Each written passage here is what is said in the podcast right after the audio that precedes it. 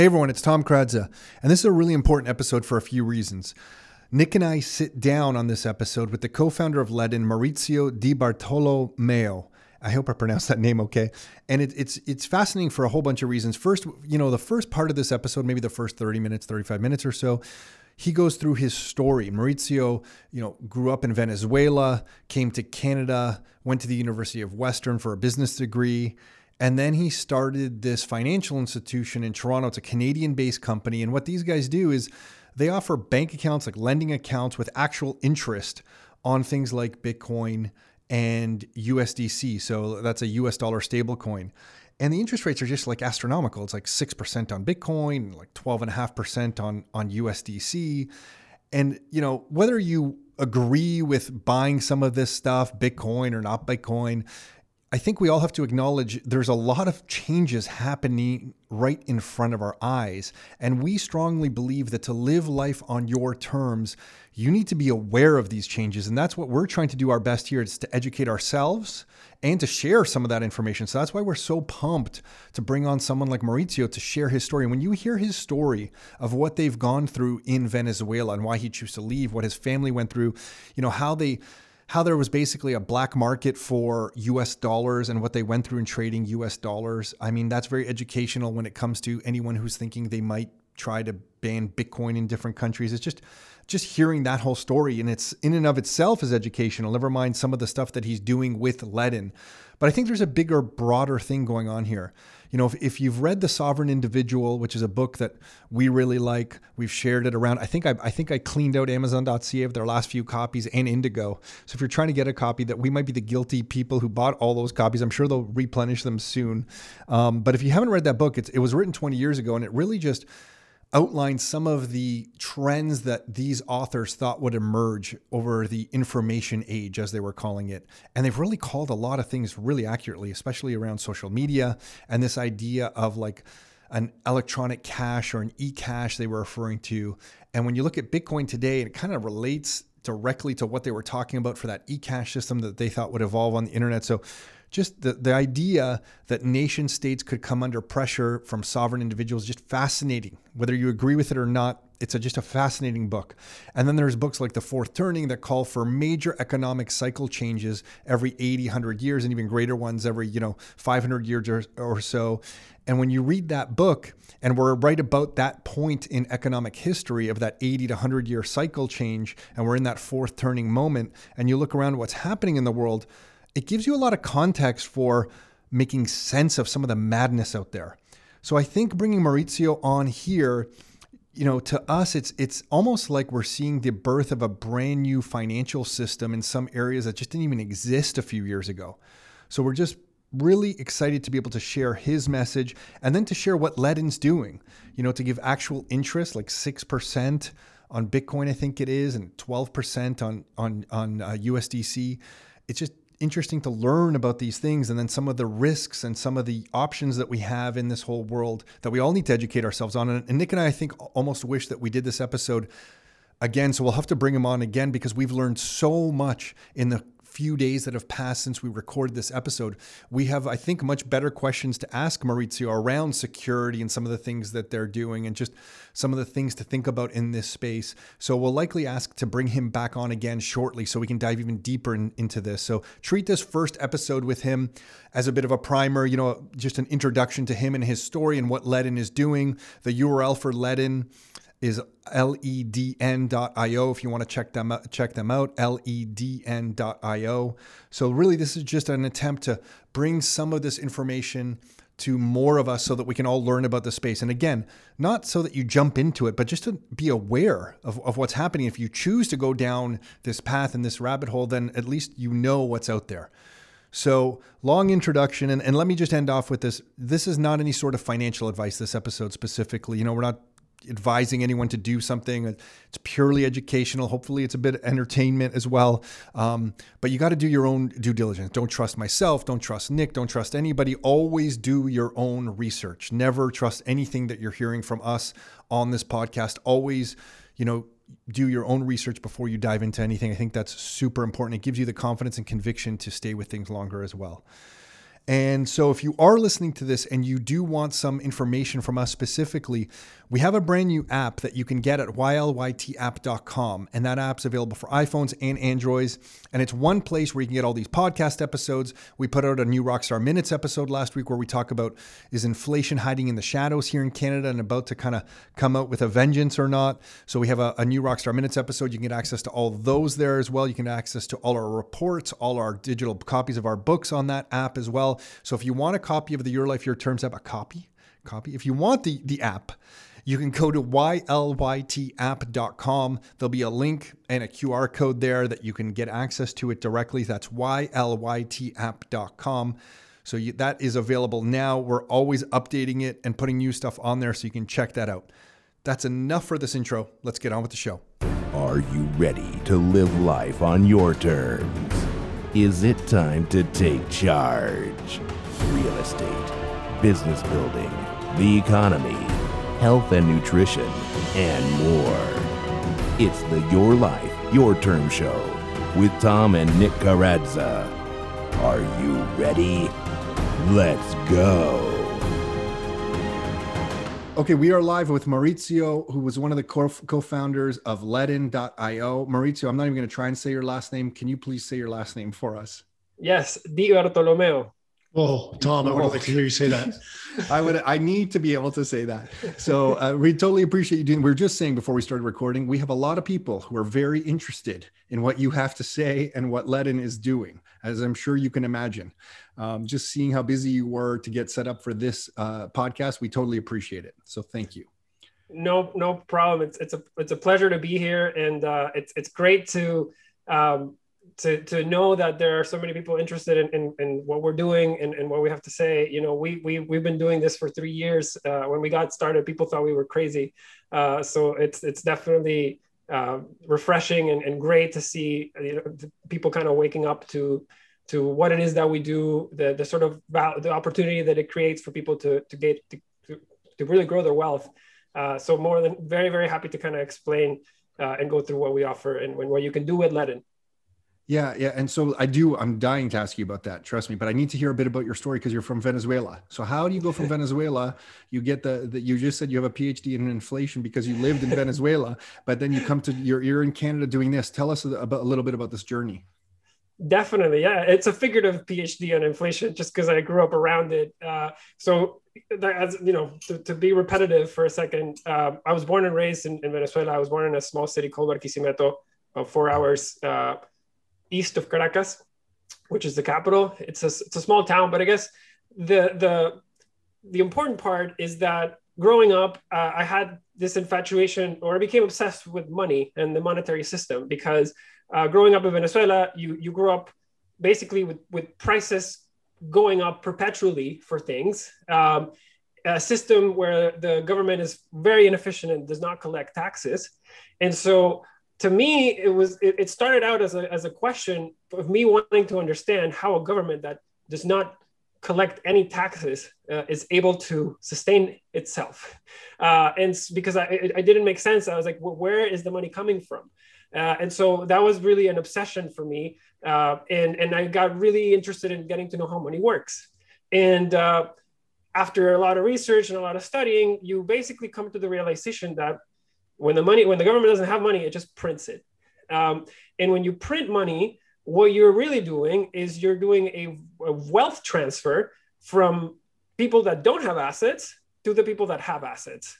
Uh, and it's basically a, a, very large tax on the wealth because when you print and you elevate the money supply, you are essentially skyrocketing the prices of assets. And if you're if you're giving somebody a handout and that person doesn't have any assets, well, that handout is programmatically designed to worth less and less by the sheer virtue of the stimulus you're giving them.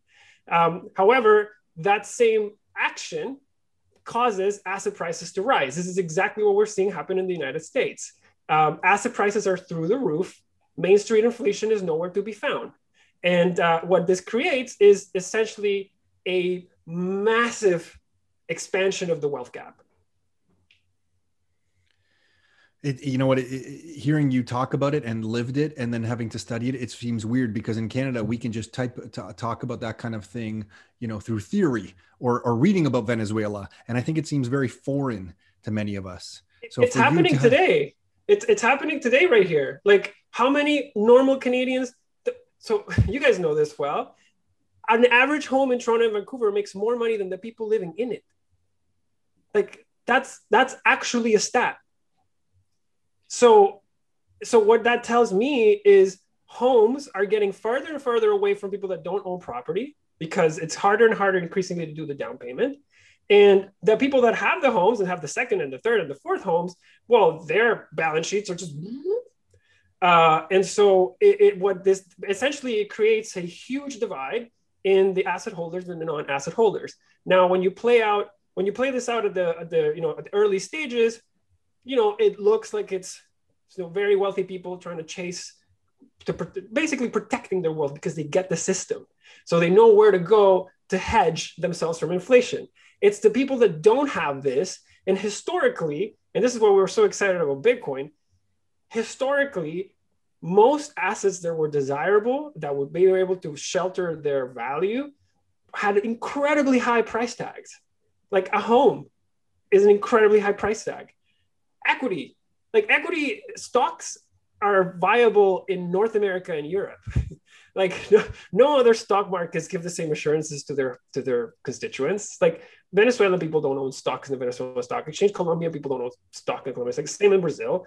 It, you name it. So until Bitcoin, um, your options were holding dollars was the kind of best you could do but the dollar itself is designed to get weaker over time as well.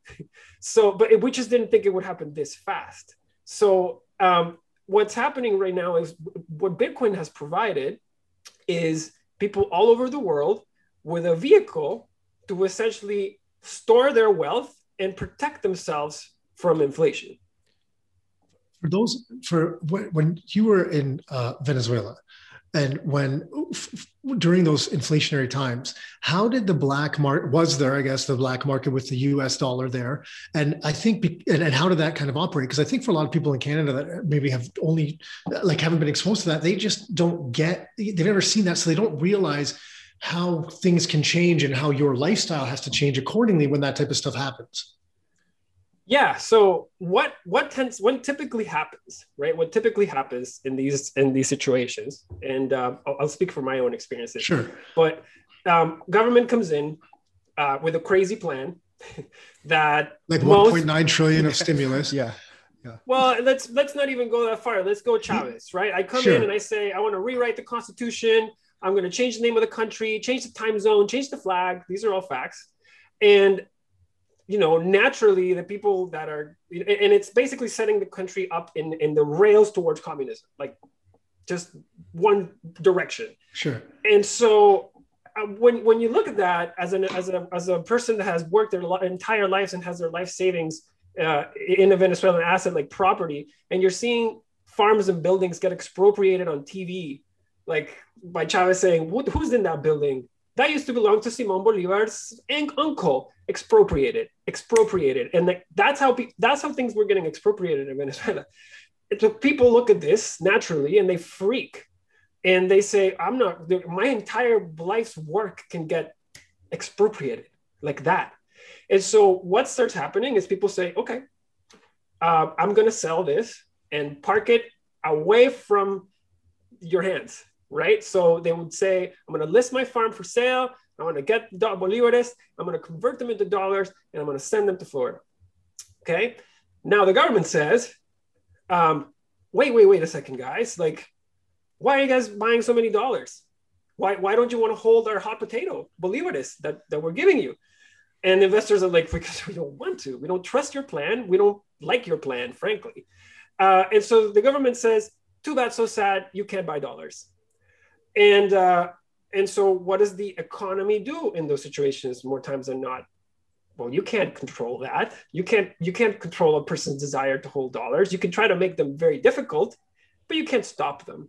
So what ends up happening is you sold your farm. You got 100000 worth $100000 worth of equivalent bolivares um, the government won't sell you dollars, right? But you happen to, because you're wealthy, you have a bank account in Bank of America, let's say. And so Miguel, your neighbor, uh, you know, happens to have a need to get bolivares because he needs to pay something else. And so you say, Miguel, I will transfer you these bolivares if you transfer me your dollars from your Wells Fargo account to my Bank of America account. And we create a trade. That is what we be what we be considered the black market. And, and uh, just just hearing that, just hear like how sheltered. If you're born in this country, how sheltered are you? Like think about what Mauricio was just saying there. That's just crazy. If you're born and raised in Canada, well, you always have to see in Canada. We don't have to play the game right? You don't have to always. we, are having, but we're having to play the game right now. You haven't had to. Yeah, we have, but we're, we're, but we're having to right about now. Whereas there, you had, but you, it was daily. You had to be like, you had to be on your toes, which is kind of like it, it is now. But you know, so it was so, it was moving so quickly, right? And that that's the crazy part. So you got into Bitcoin when? How long you been here for? So I came to Canada uh, when I so when Chavez came into Venezuela in uh, night in 2000. Uh, he came into Venezuela. Um, my family, along with others, decided to make the effort to spend some time outside of Venezuela uh, for a few years. So we went to Miami, like a lot of Venezuelan families did at the time. Uh, spent a couple years there, but while there, it was very difficult for my dad to manage his business remotely. Uh, obviously, the Venezuelan legal system and all these things that don't work the same. Um, it wasn't. It was 20 years ago, so there was not as many remote work tools around. So it was very difficult, and he was having a hard time basically managing his business from abroad. And uh, my family, we didn't want to get basically separated, so we made the decision to go back to Venezuela after the two years in Florida. Um, I was I was basically in my graduating year uh, so this was 2002 in, in Venezuela. And so in Venezuela, you finish high school in, in uh, grade uh, 11. And so uh, when I finished, I had really enjoyed my experience in Miami. And I kind of had an inkling that Venezuela wasn't really going to head down the right direction. And it's perhaps wouldn't be the passing, Chavez wouldn't be this passing thing that people thought it would be. So I really wanted to go back to North America for school. Uh, and I happened to have a relative here in Toronto um, that my dad knew really well. And he said, you know, instead of trying to go for school in Miami, why don't you go try check out Canada uh, and see if you like it there? So I came to Canada. I uh, applied for, a, you know, I went to the, you know, a bunch of universities, tried to apply for my role, and they said for my for my degree, and they said that this year is the double cohort year. Uh, so we, we have oh, two yeah. years. We have two years graduating this year. So better luck next time. Go back. And so I'm like, okay, thank you. Um, he's, and then they basically said the only way you would do this is if you did a year high school in Canada and you somehow beat the Canadian kids to get into school in this double cohort year. And and I'm like, okay, well, if, if you guys put it that way, it doesn't seem like you guys want me that bad. So uh, I'm just gonna pack up my stuff and go. Uh, and so as I was packing up my stuff, uh, there was I forget exactly what it is that broke out in Venezuela, but like military took the streets, like things got really nasty. There was a massive protest. And so my dad calls me up that night and he goes, Listen, man, you know, I know you haven't really enjoyed your experience in, in those universities that you visited so far, but you, you can't come back. He's like, like, honestly, like, don't come back. And so do whatever you need, but you need to stay. And so, so I'm like, you know, not the happiest uh, at that at that time. I'm like, well, I guess I have to I have to stick with it. And so serendipitously, the next morning I woke up. The the building that I was staying at at my at my aunt's place had a, happened to have a high school in front of it. And so uh, I, I said, you know what, you know, you know, these things don't typically happen for no reason. So I crossed the street. Uh, and it was sometime in September, I think early October. It was like the year had already started, but this school was amazing. It's actually the York School in Toronto and uh, and and I was able to do my grade 11. Uh, and from there, I was able to. I did get into university, um, and I essentially got into the Ivey program at Western, which to me is is a, a, program that I have a great deal of admiration for. And not easy to get into either. So you did well. Yeah, yeah, it's not not easy to get into. Yeah, and so that's where I met Adam, uh, who became my best friend and is now co-founder of Ledn uh, uh, also Ken, uh, another member of our team. So there's a lot of our team today actually comes from having gone to university uh, at Western. And so um, Adam and I stayed in touch after school. Um, we obviously we were very good friends. So I, I took a, a, job actually doing sales and marketing at a real estate developer in Toronto uh, for a few years. And my dad kept trying to pull me back to Venezuela because now oil had been rallying and there was a lot of good business opportunities down there. So he was always trying to get me to go work with him. I was always trying to get them to understand that this was just a passing thing and that they should be leaving Venezuela. So there was this tug of war. You know, I would spend, I went there to do a couple projects with him. And uh, so, and then, and then Chavez dies. So Chavez dies in 2013. And Venezuela's the entire Venezuelan population was like, okay, we've done we're, we're done this nightmare. Like, let's go into a fair election. Let's let's forget about this guy and all the damage he did. Let's get a new person in place. So many Venezuelans got very excited. I flew down along with many expats. It was I still remember the planes ride in, the plane rides into Venezuela. Like everybody had their like hats on for like their their their you know the the uh, not dictatorial political party. I guess is the best way to describe it. Um, so I land to Venezuela. I land in Venezuela. Uh, election happens. Uh, the the Communist Party, for lack of a better word, essentially steals the election, uh, and and like like very flagrantly steals the election. Um, and so the the collective sigh in Venezuela that day, I still remember it, and I still remember the plane ride out. Uh, it was devastating. Um, and and that's when a lot of Venezuela. So that kicked off the sort of massive exodus wave in Venezuela, uh, when people essentially saw that happen, and that's when people started like leaving anywhere they could. Like they started putting listing things for sale, so the inflation started just skyrocketing. Uh, nobody's businesses start shutting down in mass, uh, and uh, and along and, and right around this time, uh, I'm I'm the older of three brothers. My youngest brother graduates university and back then, my dad, the way we had set it up was that my dad was very entrepreneurial guy. So every time one of us graduated school, he's like, you know, pitch me and I'll do a little seat check if I like your idea. So you can go take your stab at your first thing, right? So I had pitched and I had done my thing. And it didn't go so well. My brother had pitched, he done his thing, and he's actually he was doing okay. My middle brother, and now it was my youngest brother's turn, but it was a different Venezuela, like completely different. And um, he didn't want to leave, uh, but my dad didn't want to actually enable a business that would force him to stay because he really kind of wanted him to keep his options open and leave. So my brother starts pitching us on these ideas, and uh, and a lot of them were like, you know, too too risky, too risky, too risky. Eventually, he pitches us on this thing called mining Bitcoin, and uh, and this was I think it was mid or early 2014. And my dad sends me this thing because I'd gone to business school, and he's like, you know, you're the finance guy. You know, what does this look like to you? And that's when I first read about Bitcoin. And I'm like, wow. I mean, I, I, my first impression was sounds interesting, uh, perhaps a little too good to be true. But when I started understanding what mining was, how it interacted with the network, it was pretty much a necessity for the Bitcoin network to run. And then and then I saw the biggest input cost being electricity, which was highly subsidized in Venezuela. And I saw there was a market for Bitcoin everywhere in the world. So I'm like, this seems out of the stuff he's pitched, like this seems like probably the best thing, right? Because it seems like it's kind of global. You can do it here, but then move elsewhere if it goes well. So, you know, let's let's let him run. And so he gets his little check. He gets his first mining machines, and uh, I'm still in Canada while this is happening.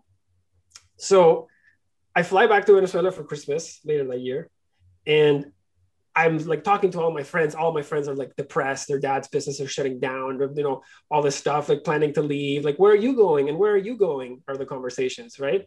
And uh, and then my brother just walks in, like smile ear to ear. Like he's just like he's the happiest kid on the block. And I'm like, what? I guess you know how's it going? Like, tell me a little more about your machines. And he's like, come check them out. And he had double the machines. And uh, and I'm like, what what do you so i went to my dad actually before i even confronted him because i'm like dad did you did this thing go badly and you just like wrote him a check for more machines? Like what's going on? And he's like no he repaid me. Like that's all him. And i'm like okay. So i go to my, my brother and i'm like what are you really doing? You know like uh, and and he's like let me show you. Uh, and so He's like, do you have it? Can you give me your Banesco bank account, which is my bank Venezuela back then? And I'm like, here, here's my Banesco bank account. He's like, I'm to sell this Bitcoin here right now on this exchange, and you're to get the bolívares hitting your account within the next two hours. Okay. Uh, I'm just to show you that you can sell Bitcoin into real bolívares. And I'm like, okay, show me. And he goes, click. And then within the hour, boom, I had the bolívares in my bank account. And that's when like all the light bulbs went off to me for me. I was just like, I'm like, what am I missing? Like, what is this? So I essentially stopped everything I was doing and went through the proverbial rabbit hole that everybody is now well familiar with. Um, sorry, sorry I'm talking a lot. No, no, no, no. Great story. It's a great story. Keep going. Keep going. Um, so, so I'm you know deep into the rabbit hole, and I have to catch my plane to Toronto. And I'm like, but I don't want to go to Toronto. I, I don't have free power there. Like, what am I going to do? I can't mine the way they are. I can't, I can't do the same things they're doing. But I could research, I could read, I could talk to people here that were into this scene. Um, my wife got really mad about me talking about Bitcoin, and she's like, "Go talk to someone else about it." And uh, and so I, I ended up going. I think everybody's wife goes through that moment, right? Can you just stop talking yeah. about Bitcoin? Uh, and she goes, why don't you go to some meetups, right? And, and so I started going to some meetups, and it just so happened that Ethereum was being developed in Toronto, and and Vitalik and Ethan and all those guys were like giving their presentations at UofT rooms for free. And so I started going to these meetups and asking them about mining and mining Ethereum and how Ethereum works, and start connecting the dots. I'm like, brilliant people in Toronto spending time developing technology, amazing guys in Venezuela buying infrastructure and building security, like infrastructure that secures the network. The people that are making those machines are in China. Uh, there's huge interest of this in like Russia and Europe, and I'm like, okay, this is like this is a global thing. Um, and so for mining, then we started helping a lot of people mine because that's what we knew how to do. So we were like, let me get you, let me help you get set up. And so Venezuelans were like calling us nonstop to like help them get one miner, put it in their house, like, because a miner back then was making like three to four hundred bucks a month. That that was ten times a salary in Venezuela. And so, and was uh, the energy input cost in Venezuela subsidized? So it was just cheap energy for you guys.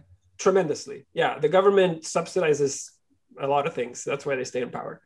Um, so, but essentially, people found a way to take this subsidy and use it to their advantage to escape this treacherous monetary policy regime that they were under. And we start helping people how to mine, how to mine, how to mine, how to mine. And then people start kind of coming to us and being like, hey guys, you know, man, if I would just been able to, to hold on to that Bitcoin that I that I've sold to pay for my miner that takes six months to arrive, you know, the opportunity cost of selling Bitcoin to buy anything back then was just so high. Like it was just not worth it. You you you you it was so as a Bitcoin business, it was really frustrating because the only way to grow was to sell your profits in Bitcoin. And when you did that, that costed you more. Like if you would have just held on to the Bitcoin, you would almost make more money than the business itself. So it was really, you had to be able to do both. You had to be able to maintain ownership of your Bitcoin and reinvest into your business. That was happening for miners, exchanges, brokerages, you name it. Anybody that had Bitcoin profits or revenue and had fiat expenses that wanted to fuel growth was in the same predicament. So at this point, I'm in Canada now. I've helped build a lot of mines around Venezuela and some in the US. And I'm in Toronto and I start trying to basically uh, get Adam excited about Bitcoin. So I'm like, Adam, uh, and the reason I did that because Adam had spent like the last 10 years of his life financing renewable energy infrastructure in Canada. So he knew where cheap power was. So he was my energy friend. So I was like, Adam, you know, where is the cheapest power in the world? And he goes, Quebec. and so and so I'm like, okay, that's close enough. I'm like, you know, we start running some numbers. We're like, let's build a demo mine in Canada and essentially show investors what this can do, and then we can build a bigger mine. So as we're building the mine, we're we're running into the same issue. We're like, man, like the big problem is not the mine or the infrastructure. The big problem here is financing your Bitcoin. And uh, and we both came from you know structured finance backgrounds, we kind of knew what it took to talk to a pension fund, et cetera, to finance energy structure deals. And I knew how to communicate to Bitcoiners why not, why they shouldn't sell their Bitcoin, especially in light of this new existing product, if we ever created it. So we said, okay, what do we need to build this? We need a great team. Like we need a team of people. We need a CTO, we need legals, we need compliance, Uh, and uh, and so CTO or we basically put a, a, project together and we start rallying a team. And uh, we pitched this idea to our good friend Mina, who was working at uh, RBC at the time and, and, running their, you know, some a big part of their treasury operations. And uh, we pitch him on it, and he says, "I love it. It's like, you know, I want to, I want to join you guys." And we're like, "Okay, great. We have a CTO," and he brought with him a, a great group of devs.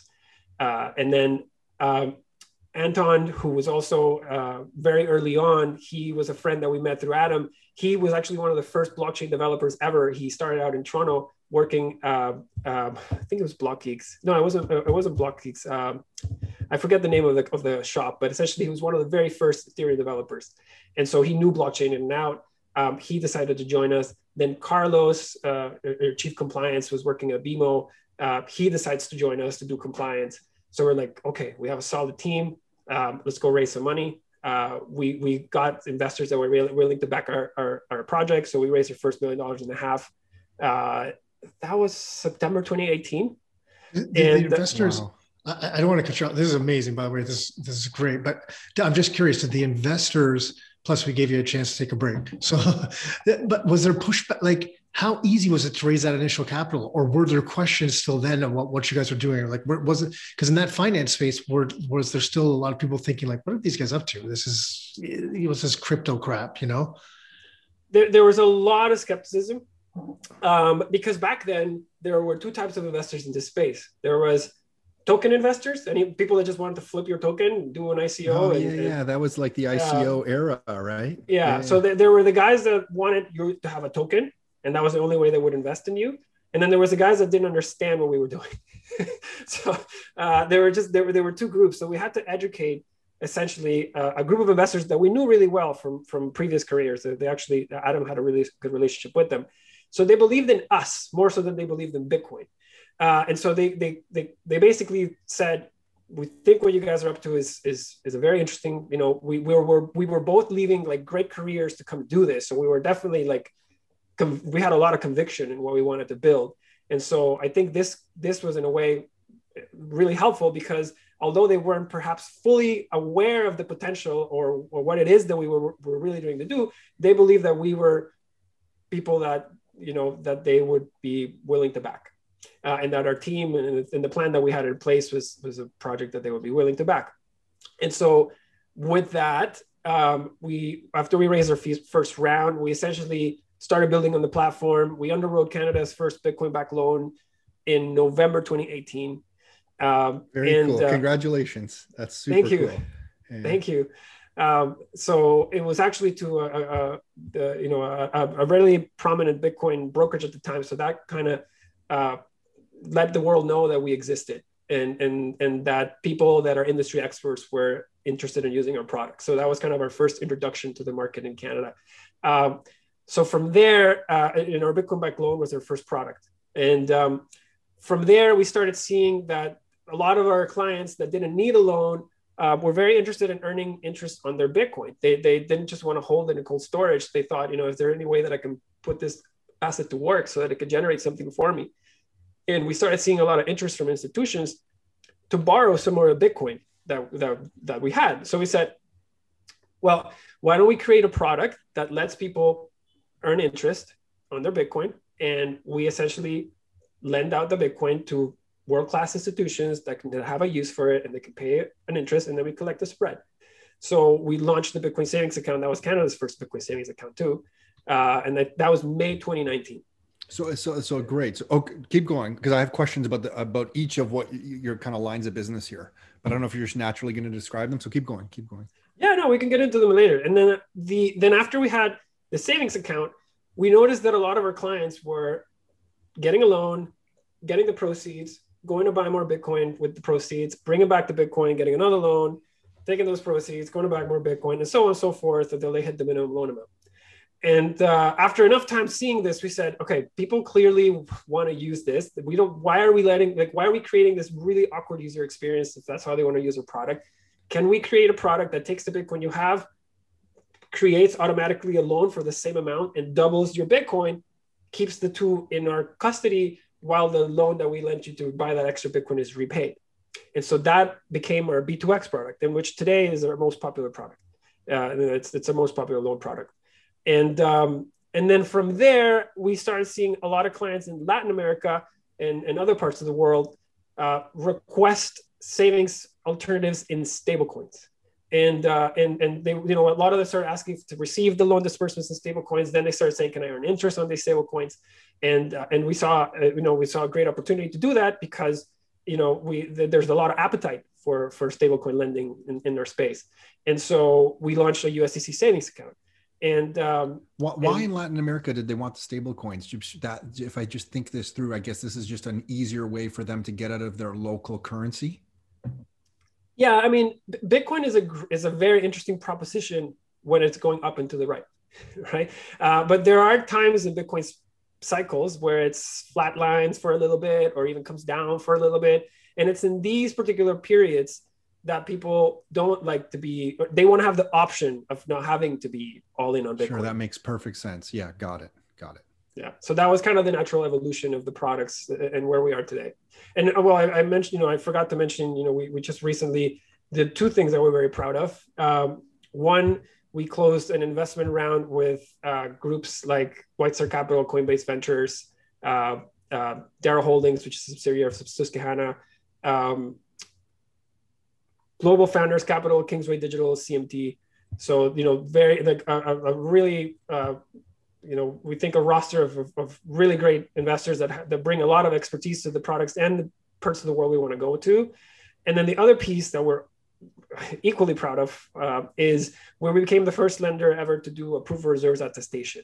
So we work with Armanino LLP, they're an accounting and consulting firm out of the U.S. and uh, public accounting and uh, they basically worked with us to uh, take a look at what we owed clients you know what were we doing with those assets making sure that everything matched and that our assets match our liabilities and they were in excess of so all of our clients today can actually go in all of our clients with a balance as of january 31st they have a, a unique hashed id that they can take to the armanino website and, and basically verify that what they had on the on their balance as at the end of january matches exactly with what Armanino saw and observed during the attestation.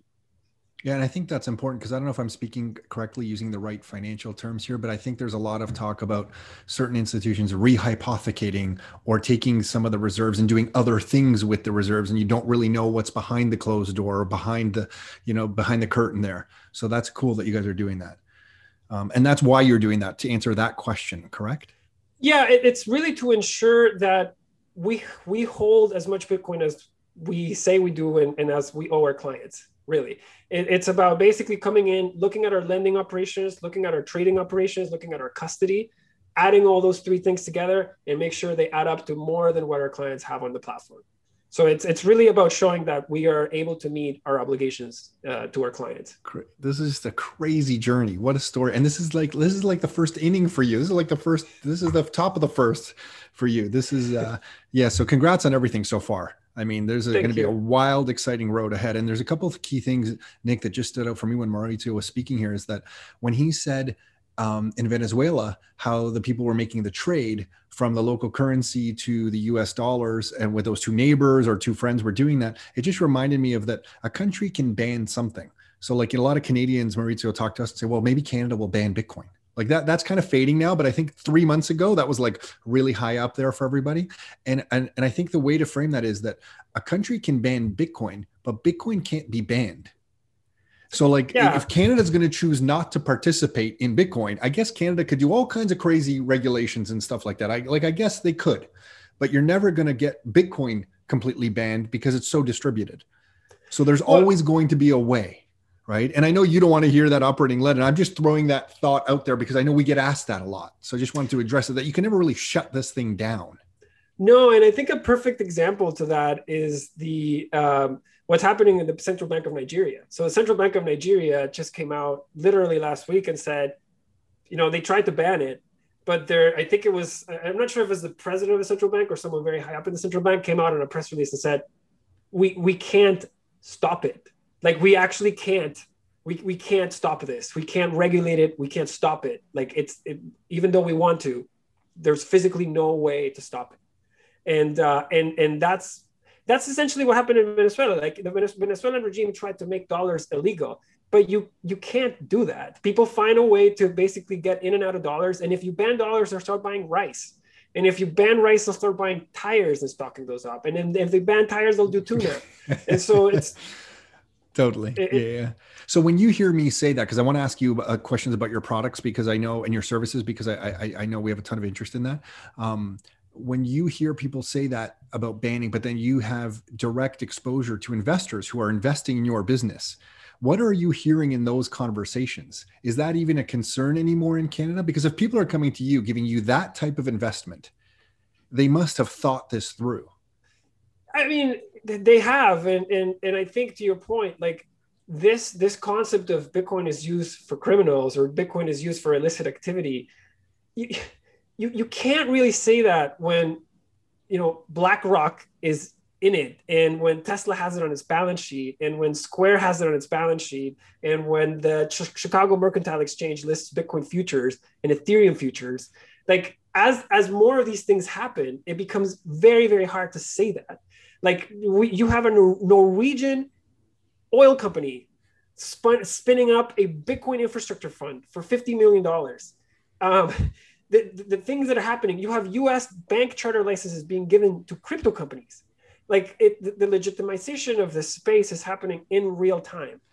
And uh, and i think what governments are trying to grapple with it's a couple of things. Like it's it's a it's a it's a big can of worms but most of the restrictions that are out there are trying to prevent people from doing what they want if this goes in the opposite direction of the government so perfect example would be the venezuelan government would not want somebody that does not like their model to sell their farm to collect dollars, push inflation up, and send those dollars to Florida. They don't want that. So they make it hard for you to do that. Um, and, and what that actually is saying is, I don't trust this government. I trust that government. So I'm going to take it from here and send it to over there. So the governments that are on the receiving end of this capital, which are developed markets, have an implied vested interest in this thing doing its thing. Hmm. Yeah, I never thought because, about it that way. Yeah, because yeah, yeah. it brings assets else, it brings assets from everywhere else to here. The people that typically have the issue with this is the people whose assets are leaving, and so it's a bit of a game because you're you're starting to see countries like the U.S. saying Bitcoin's great, like you know, bring it on, like it's it's phenomenal. Uh, and that's that probably will continue to happen in markets that are benefiting from this. Um, in the markets that are not, because but they're not benefiting from this because they're they're they're uh, you know they're not benefiting from this because they're actually trying to hurt their own people, and their own people are voting with their wallets and saying we don't like you, we're taking our money elsewhere. So what this I think will end up doing is it'll create this competitive competitiveness amongst governments to create an inviting uh, framework without these restrictions. Because the way in the past, the way you've been able to create these things are through punishing, punishing, punishing, punishing, punishing. I think what's going to happen is there's going to be a shift in that countries are going to start now saying, okay, I want to lure Bitcoiners. How do I lure Bitcoiners? Let's create a legal framework so you can have a Bitcoin company. Let's create tax breaks for people that come in and hire people to develop blockchain technology like th- let's make ourselves a leader in this space so this is happening in jurisdictions like malta estonia like countries that are basically seeing an opportunity even portugal uh, and, and, even i would argue the united states uh, you know for, it's a bit dicier down there but it's way clearer than in canada uh, as far as the framework and so it's we always it's, lag up here we always like we like to america to do its thing and then we'll decide after the us decides what it's going to do then we kind of copy that's our. that's the history of Canada's. And, and, you don't become a leader like that. No, like unfortunately, no. Uh, yeah. and you have to take bold action to become a leader. And and uh, and I think that won't happen if we just want to wait and copy. So, um, well, it's cool that you're doing what you're doing up here. So let's get into it. So the sa- I want to we're going to start with we'll end with your most popular product, but the savings product. So for most people, they don't get it. How does this work? Because on your website it says Bitcoin. If you deposit Bitcoin, you can earn six percent, and USDC 12.5%. Can you just explain? Correct. Yeah. How does that work? What am I doing? I own some Bitcoin. And then what is happening for me to earn this? Of course. So there's the simple answer, and then there's a little bit more complicated answer, or not complicated, but the more detailed answer as to what the mechanics of how it works. In simple terms, you um, you have a Bitcoin that you want to put to work and you want to generate a, some interest in it. You can send it to Ledn into your Bitcoin savings account. When we base what we do there is we aggregate Bitcoins to an amount that an institution would take, because an institution won't take one Bitcoin, two Bitcoins, they'll take it in the hundreds of Bitcoins, thousands of Bitcoins. So we aggregate essentially a, a clip that is institutional bite size, and we lend it to our institutional lending partners. In this case, is Genesis Capital. So Genesis is the you know most established institution. They are the guys that are they own Grayscale Bitcoin Trust, DCG does, and so uh, they own CoinDesk. They have investments pretty much everywhere. So th- th- they are the the uh, institution with the most trajectory and most well respected in the space. And they publish quarterly lending reports of what they do with their Bitcoin and their activity. So they work with like the top 60 counterparties in the space. And uh, what we do is essentially we take the Bitcoin that we receive and we lend it to Genesis. And Genesis pays us an interest. We pay interest to our clients and we take the difference. It's uh, it, you know it's quite simple. What, how, why are people borrowing Bitcoin? That's probably the follow-on question. Correct.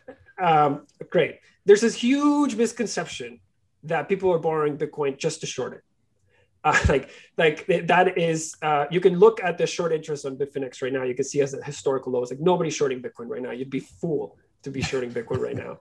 Um, so the use case primarily is not to short Bitcoin. It, I mean that is there is an element of borrows that goes into that, but it's a very small fraction relative to the universe of Bitcoin lending. The majority of the Bitcoin trades would go or still go to market neutral strategies, and by market price price neutral strategies. And what I mean by that is our strategies that are not dependent on the price of Bitcoin moving in one direction or another. And what such trade could that be? So a good example of that would be arbing out the premium in a closed Bitcoin fund, in a traded closed Bitcoin fund. So for example, there are funds in Canada that are trading at a discount to their net asset value. So, and there are funds in the US that trade at a premium to their net asset value. So in both of these situations, in a discount situation, you can buy the units and then redeem the Bitcoin and collect the difference. And or, or in the in a case where it's trading at a premium, you could contribute the units, convert it, cash out, rebuy the Bitcoin, collect the delta. Right. So in both of those situations, you're in a way Bitcoin price neutral. What what your variable becomes there is the the size of the premium or the discount. That because that can move depending on your lockup periods. To, so the institutional investors are using the Bitcoin coming from you as almost access to some Bitcoin liquidity to then do their institutional maneuvers and stuff that I think we would all like to do. but they're yeah. doing it at scale. They're doing it at scale and they're kind of arbitraging that price difference. And to do it, they need access to some Bitcoin and you're offering that to them. So the deposits that an individual might make gets goes into that pool. You're getting paid a return for that activity. You're, you know, the depositor gets six percent, and you're taking the spread. That's correct. And and what you know, another uh, price neutral trade that's perhaps maybe a little bit easier to understand is the futures, the, the basis trade on the futures. So like the carry basis trade, and they call it a carry a carry trade for the following reason typically a Bitcoin, a contract for Bitcoin delivery in June trades at a higher price than Bitcoin today. Okay. What you do as a trader, if if say June Bitcoin is 5% over spot, well, if it's 5% between now and June, you annualize that, that's 10% gross, right? Um, because you basically have to carry the Bitcoin until you deliver it in June. That's why it's called the carry trade. And so what traders do is they'll say, okay, sell uh, sell future, sell June future, buy spot, sit tight, deliver in June, collect delta. It doesn't really matter what Bitcoin does because it's the, the contracts are, are in Bitcoin terms. So essentially you're hedged in, the basis trade. And that's why it's a popular trade. So those are the types of activities that typically people borrow Bitcoin to do. The other one is that trade ma- you just described and I've never done such a thing. That trade you just described seems seems like a very interesting proposition to any trader. But you need massive scale to do this. Yeah, so for yeah, example, yeah, no, like I could a, I could see that. So it would be big institutions doing that kind of thing. Yeah. But the traders must be just going nuts on that. Anyway, sorry. Okay, keep going. Yeah, no, and that that's really it. Like in the, the Okay. other the, the other the other one is like most large market makers or OTC desks, a, a lot of them don't want to hold their balance sheet in all Bitcoin. Like they'll have a Bitcoin element to it, but they're they're they're benchmark in dollar terms, so they have to make, make sure that they have visibility on their dollars. So they want Bitcoin. They want to have thousands of Bitcoins for somebody that shows up and says, "I want to buy. I'm going to buy 10,000 Bitcoins. I'm going to wire the money now, but I need you to show me that you have the Bitcoin at hand." And so a lot of these guys don't want to carry thousands of bitcoins on balance sheet because of the volatility in their in their in their balance sheet, frankly. And so what they do is they say, "Hey, I'm going to put this cash as collateral and borrow this Bitcoin because I know what I'm going to. Basically, I'm hedged if Bitcoin prices goes down, right? Because I already put this collateral. You're not going to you're not to margin call me when I, when Bitcoin price go down. You're going to margin call me when Bitcoin price goes up. So in a way, you hedge yourself from the volatility of holding Bitcoin on your balance sheet if you're using it just as inventory, right? And so that's another big use case for for Bitcoin Borrow. Okay, got it. And then as the end user, Nick, I'm going to keep going. Jump in if you need to. Yeah, as no, the end user, I then am giving up my keys, right? Like I don't have control. It's going it's going into your custody. I know you said you're audited, right? Which is very comforting, but that is something that everybody should know. That's part of the process, right? And it's it's Yeah. it's like any other kind of I don't know if I want to call it a bank account, but your savings accounts, any like bank account, I can take it back at, at, at any time. Is that how it works? That is correct. That is correct. And yes, we are a custodial service, so you would be essentially giving us control of your keys while you're using our services. Okay, and then and in the six percent, if I give you Bitcoin, am I paid that six percent in Bitcoin? Yes, everything Oh. is in Bitcoin calculated in Bitcoin terms. Oh, okay. And then the USDC example, if I give you Bitcoin, am I paid in USDC if I choose that? Or no, I'm giving you USDC to be paid in USDC. Yeah, so each account gets paid in its native currency. Okay, got it. For some reason, I wasn't clear. Thank you. Okay. that's a request we get often and it's not something that we're building right now it's people that you know they have a bitcoin bitcoin balance they want to get their interest paid in usdc or their usdc balance their interest they want to convert it into bitcoin so one of the pieces that we're working on right now actually is the trade feature at, within ledn so you once you get paid your dollars you can go in and buy your bitcoin if you choose and if you get paid your bitcoin and you want to go to dollars you'll be able to do that at ledn as well Okay. And then the interest rate in USDC is just higher at 12.5% instead of 6% because the, the trades are making that much more money. We don't have to go into the details, but I guess just similar things to you described. It's just the interest rates are much higher. Yes, because you can use dollars to buy more Bitcoin. And so that is what a lot of people want right now. And that's Yeah. why the demand to, to the demand for dollars Got it. Yeah. predominantly to buy more Bitcoin. And that is a thirst that is very hard to quench right now. Got it. So you can charge the higher rate because the demand isn't like I don't want to say insatiable, but it's incredible for that. Got it.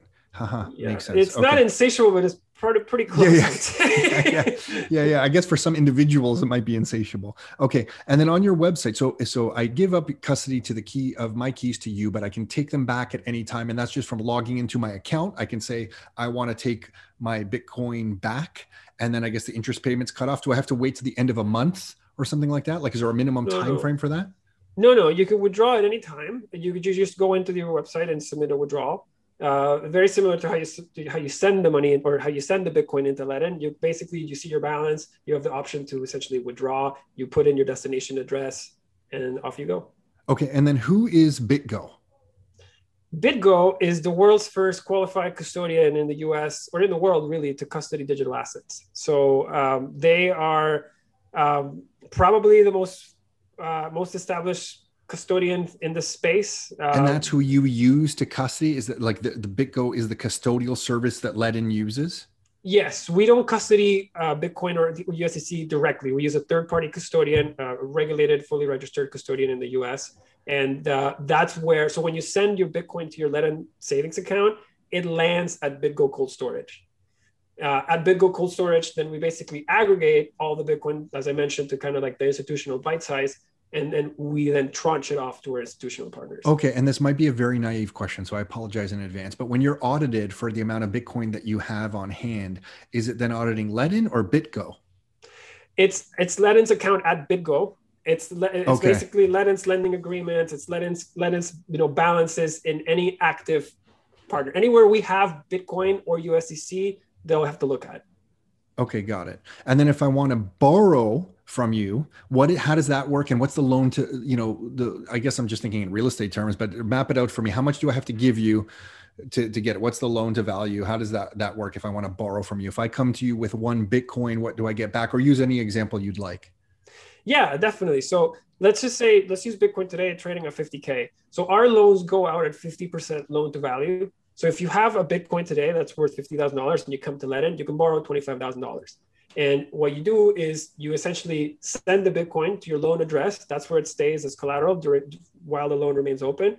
We will wire you the dollars within 24 hours or USDC, and you have a one-year term to pay it. And uh, you can repay at any time. There's no early repayment penalties. We don't ask you to send monthly interest payments. All the interest payments and fees are collected until the day you choose to repay. Um, and um, and our interest rate is one percent per month. Uh, you only pay interest for the days you have the loan open, and we have a two percent origination fee. Okay, got it. And so then you don't pay the interest payments every month. You just pay when you want to get your Bitcoin or your collateral back. Correct. When I want my Bitcoin back, and you're holding the keys, that so it's like I better pay, otherwise I'm not getting this thing back. Yeah, that's the security that we have. To of course, no, make yeah, that, so. that that makes sense. And then if the value, and then when do I get called for more collateral? Is there a percentage? Like if the Bitcoin yeah. price drops, when does that call happen? And how much time do I have to react? Yes. So the call happens when LTV reaches 70%. So that equates to about a 29% drop on the spot price of Bitcoin from when you got it. Uh, that's when the first uh, requirement for additional collateral goes out. We send another one at 75% LTV. And if we don't receive any Bitcoin, or if the system doesn't receive any Bitcoin in the system and LTV reaches 80%, then the system goes into selling the necessary amount of Bitcoin to repay the loan and then return whatever balance remains to the client. Okay, so then about a month ago, when Bitcoin had about a thirty percent drop, I want to say in U.S. dollars, from a, it, it, went from forty something to like third, right around thirty or twenty nine. That must have been an interesting time then for you. Yeah, right? but I, am happy to say this. So far this year, we've had no liquidations. Uh, you know, all of our clients are, have stayed on top of their loans. We are very proactive the last thing we want is to close loans and, and to and to basically have this happen to our clients because we sure. obviously we make money off of loans and everybody comes to us because they don't, they want more bitcoin not less so we do our best essentially to make sure that we're giving our clients as much notice as we can and making the process as intuitive and as simple as we can during the situation so what we've started doing is in, in, in volatile market conditions our clients that are that are having loans with LTVs that are getting even close to that, we start sending them a loan management email. So that it's basically a play-by-play on how to top up your loan before or after or during a margin call. Basically, it, it, it's a it's it's a bit of a primer on how to protect yourself. And uh, and our clients are really smart. You know, uh, it, I'll say getting to the point where you understand the value of not selling your Bitcoin and that taking dollars. That's a that's a rather, you know, uh, I would say not the simplest thing to get through. And when you do that, you have a pretty decent understanding of of how this thing works. So you, you basically you, we we want to give them all the tools that they may need to essentially protect themselves. Yeah, got it. Yeah. So when I'm just I'm just kind of thinking out loud. So if the price was dropping, I'm getting alerts from you. So basically, it's like any situation. You just don't want to borrow where you have no liquidity in your life. That if it was to drop, you can't come up with more collateral uh, on that. And I use the example of one Bitcoin. That it doesn't. Is there a minimum to borrow? Could you put? Could you borrow five thousand dollars, one thousand? Is there a minimum on the borrowing? Yeah, so we our lowest start at five hundred dollars. So the lowest you could oh, take oh, wow. would be okay. putting putting up one thousand dollars worth of Bitcoin to take out uh, five hundred dollars. It's almost a good way for someone to learn if they've never done this and never you know put something up. Like it, it you know, it might be a good way to get into it. I'm sure someone's going to hate me for saying that they borrow their you know but but no, it's, it's just but to understand the because I, am sitting here. The reason I've been quiet for 20 minutes because I'm just sitting here listening to you and I'm thinking about this, and it's just you know, from the outside looking in, as someone that really I know what you're going to say, I know. just really got into it, you know, about a year ago, right?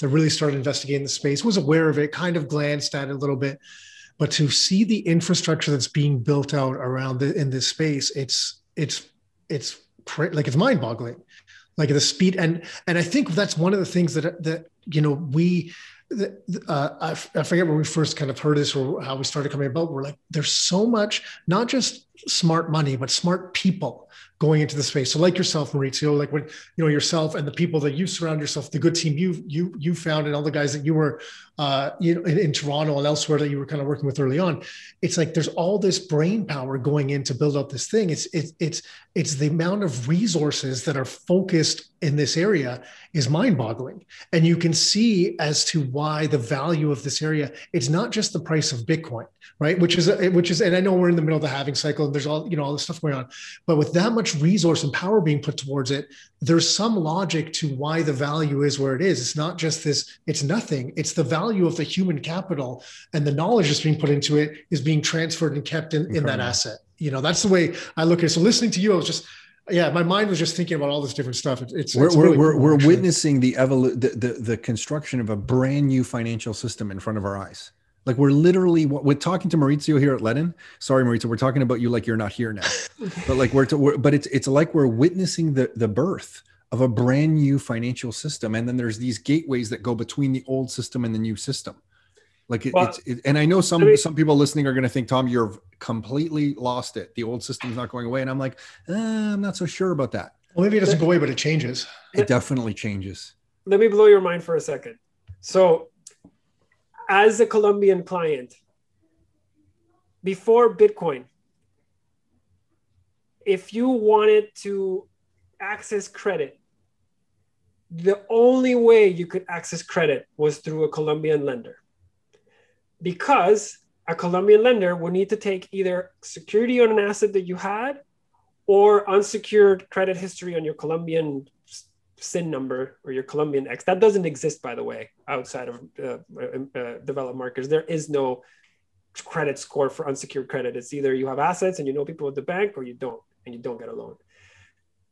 Um, Bitcoin, for the first time ever, allowed a person in Colombia or Canada or Brazil to essentially have an asset that a lender anywhere in the world can take security on and finance.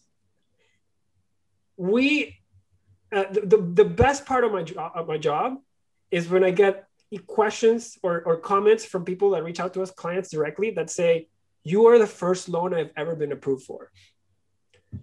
To me, that's everything. Like that is everything. And um, if you look around, most of our competitors start loans at $10,000, $5,000. In Mexico, you can buy a house with the amount of collateral you need to take out that loan. So the $500 was very much by design because we wanted this product to be inclusive beyond investor markets uh, if we took this product to Mexico and we had a ten thousand dollar minimum loan, people would be like, "Great," but I'm not, well, you know, Warren Buffett. Like, you know, I, I can't, I can't, I don't have twenty thousand dollars worth of Bitcoin. If I did, I would buy a house.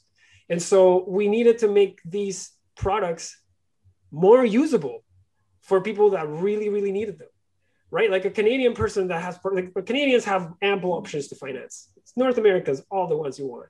Somebody in Colombia that is trying to collect savings because they want a better future for themselves and doesn't have access to fixed income or stock or anything. And then it slowly starts chipping away 50 bucks at 50 bucks to get to a thousand bucks. A $500 loan from Ledn is can be life changing like you know and so to us that is incredibly fulfilling. Um, and the other piece that sounds crazy is that one of the things we wanted to do from very early on was to make this product available to like you know, I don't want to, I don't want to say my people, but like Latin Americans, like people that we, we knew were suffering from inflation left, right, and center, and like their whole lives revolve around escaping inflation. When this is happening to you, you have no time to learn English. You have no time to go and read the white paper. You're too busy trying to figure out you can basically make do. And so when you're putting a financial product together, money is really scary. Like technology and money are both very scary things for a lot of people a lot in a lot of places in the world. It, it is you know it, it's not something that a lot of people comes that comes natural to a lot of people. So what we did we said well if we want people in those markets to really actually be able to use this product it has to be in their language. Like it has to be in a format that they can comprehend and understand it legal agreements customer support the whole thing has to be in spanish. The whole thing has to be in portuguese. And so we invested very very heavily from day one in doing that and that's a big reason why today we know we are the dominant lender in Latin America and Canada. And uh, and and you know we we want to continue to double down in that part of the world because we see a huge amount of potential there. Do you have so your yeah, operations awesome. are only in Canada, or do you actually have any operations in Latin America? Like as So- far as like physical, like I guess do you have an as an entity set up there? right now we, we we basically operate over a canadian entity but we are doing some restructuring on that just to be able to more uh, be more agile and, and basically be able to ca- uh, cater to regulators in different parts of the world more effectively. So we're doing a little bit of, of restructuring on the entities that that make up Ledn uh, to basically optimize for that. But today we basically serve everybody out of canada. So in theory, then, so not in theory, but so you don't need an entity in those areas to lend to those people. So it, it's so that varies so regulations vary product by product market Oh, by okay. market Okay. Country by some- country, country Yeah. by country country. by country. So there are places in the world, for example, in the US, we don't offer a B2X loan. Uh, in states in the US, we don't offer certain products. Like New York, no products. We can't do that yet. Um, in Texas, we can offer our stablecoin savings account. So it varies really region by region, and there are some restrictions. How much red tape do you deal Oh, with on a regular basis? Yeah, yeah, yeah, yeah, yeah. We- A lot. yeah, we, yeah. Okay, so talk to us about. uh, Sorry, are you still okay for time? We can move on quickly here. I need Yeah, to. I'm, I'm, I have a stop at 4:30, but I Okay, so let's keep going. So this BT B2X, your most popular product, can you describe that one? You alluded to it earlier, but can you please describe it? Yeah, for sure. So B2X is a product that came up or, or was developed as a result of what we saw our clients, what our clients wanted or were doing with our loan products. Uh, a, a- big, uh, a big chunk of loans that are backed by Bitcoin are, are from people that would like to use the loan proceeds to buy more Bitcoin. Uh, because they don't feel like they, they feel like they don't have enough, and and so they they plan themselves properly. To your point, uh, Tom. But essentially, what happens is, say, you know, say, Tom, you have, I don't know, ten Bitcoin. You you like where the market is. You you you think you you, think it's ready to run higher, uh, but you don't. You know, but you want to basically do a. a uh, you want to participate in this potential move. So you say, okay, I'm going to take one of my Bitcoins. I'm going to send it to Ledn. Um, they basically will lend me the dollar value that the, the entire dollar value that my whole Bitcoin's worth today. They'll buy a second Bitcoin, and then I will have two Bitcoin at Ledn and an outstanding loan for fifty thousand dollars plus you know whatever interest and fees. So what what you would want to happen, obviously, as part of you uh, participating in that position, is you would want Bitcoin prices to rise. So let's say Bitcoin goes to hundred thousand dollars, right? Well, your collateral for that loan is worth two hundred thousand dollars now, and the loan amount doesn't really change because the loan that we lent you hasn't changed. We just we, we always lent you five uh, fifty thousand dollars. So in a month's time or two months' time, when your collateral is worth two thousand or two hundred thousand dollars, you can turn around and say, "Hey, Ledn, I'd like to repay those fifty k and get my excess Bitcoin back." And so we say, "Great, Tom, we need a half of a Bitcoin right now. So uh, you have two. So we'll take half of your Bitcoin and off you go with one and a half Bitcoin. So in essence, you went in with one Bitcoin, you walked out with one and a half Bitcoins. And I can see why people, I, I can see why people really want to do that because if you're sold on the price, now there's the other side of this coin that we should talk about the situation, the down, which we kind of alluded to in the other in the other case that you have to be aware of. But if you convince yourself that it's going to go up and you can survive any downs, uh, you know, decreases in price, and then recollateralize if the call comes in from Ledn saying, "Hey, you got to put up more collateral," because it's is it the same situation if the price comes down? So let's talk about that other case. A hundred Price come- percent. price comes down and then you're like you have to collateralize so that the loan to value stays at the same ratio correct Correct. You have to bring your loan to value out of 70, right? Like you have to send enough Bitcoin so that you're not in this 70 to 80 uh, request for additional collateral, uh, basically the, the situation. So what happens is, say you got it at $50,000, uh, right? You, you got your loans, you have a $50,000 loan backed by $100,000 worth of collateral, right? That's day one. Your collateral drops by 30%, right? So your, your Bitcoin's worth 70K, we lent you 50, it's getting really close to, to what we lent you. So we'll tell you, bring it back to bring it back to 100. Like bring the collateral back to 100. Send that additional 30 so that your collateral value is 100 and the loan's still 50, right? So if you're able to do that, then your loan is becomes healthy again, and you basically, you know, you you you can do another 30% down and potentially have to recollateralize again, or if it bounces, then you're good to go. Essentially, you you your loan is in a, in a good standing when you've recollateralized it. and the Um, uh And and the minimum for that type of loan product is the same, like 500 500 dollars worth. Wow. You know what's interesting? So you said that that loan amount is low on purpose to serve a lot of people around the world. So you have a very, you know, uh, you know, it's a really principled approach to what you're doing here. On the flip side to that, I would, I'm just thinking of some Canadians who this is brand new to. That low loan amount really makes it interesting to try you out because I could see someone like myself and Nick saying, okay, this seems crazy. It seems too good to be true. Mauricio seems like a good guy. Ledn seems like it's a good Canadian company. I'm going to go crazy and give the full $500 minimum. Do you know what I mean? Just, just to like, how does this work? Let me ride this through and say, okay. And then I, I could see myself even taking it back from you guys. Okay, give it back. To, you know, put it in the savings account. Okay, get give it back to me. Did I get it back? And calling Nick, Nick, Nick, I think I, yeah, I think they're legit they they gave me the Bitcoin back. Like I could see a little bit of that comfort because it's so new. It happens all the time. Does it? Like we, we, we see it all the time. Like uh, the people will send uh, Bitcoin request a withdraw same day just to see what the processing times are. Um, we see guys come in at five hundred dollars uh, B2X.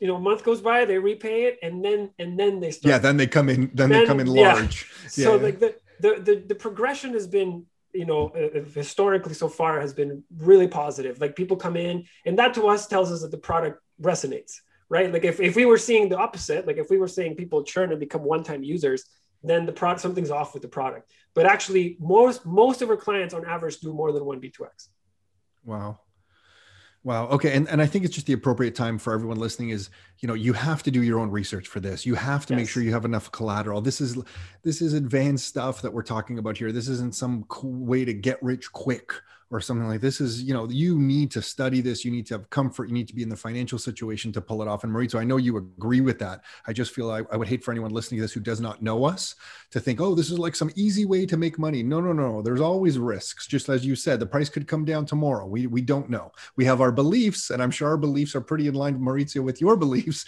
but uh, you never know right? No and we, like to be very very transparent about that. Like the last thing we want as I said is to have somebody that didn't understand the product to become, you know, overly, uh, uh, you know, get stuck in a situation where they did too much, they can't really manage it, and then they're gonna walk out with a crappy product experience or a you know a crappy user experience. So that we try to protect ourselves about that. We don't like scaring people. We don't like telling people hey you know this is good. Like we, we like to be transparent and pragmatic about the potential benefits and the potential risks. And then you can make your own decision and plan yourself accordingly.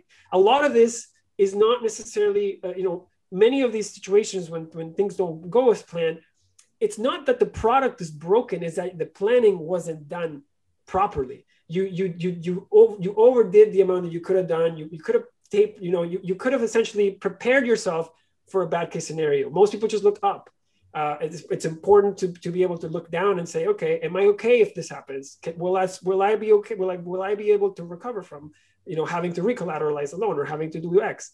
Um, we have people. That's funny. Like so, people find really creative ways to use our products.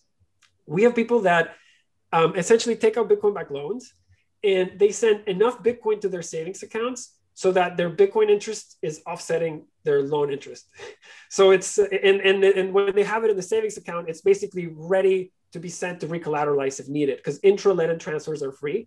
Uh, and so in in high volume situations, what happens is the network gets very congested. It becomes very hard for you to send Bitcoin from one address to the other, even if you're paying a ton of money. It just won't get confirmed.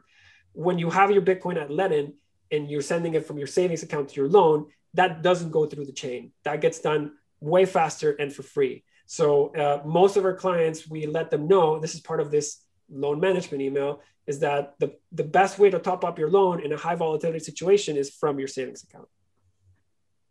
It is a brand new world, Nick. Yeah, yeah. It's just, shit, it's just what you said, just like the example. world. well, just the example he shared right there about what someone's doing between the two accounts. It just shows the opportunities that are available. Yeah.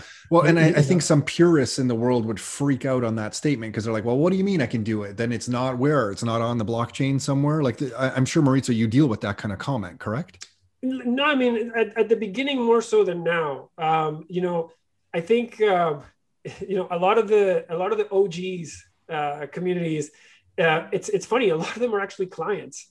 uh, and, and if you look at our website, and you look at the testimonials. A lot of the guys that are there are they're not your keys, not your coin kind of guys, but they they get so like in what universe do you not borrow against a reserve asset? Yeah.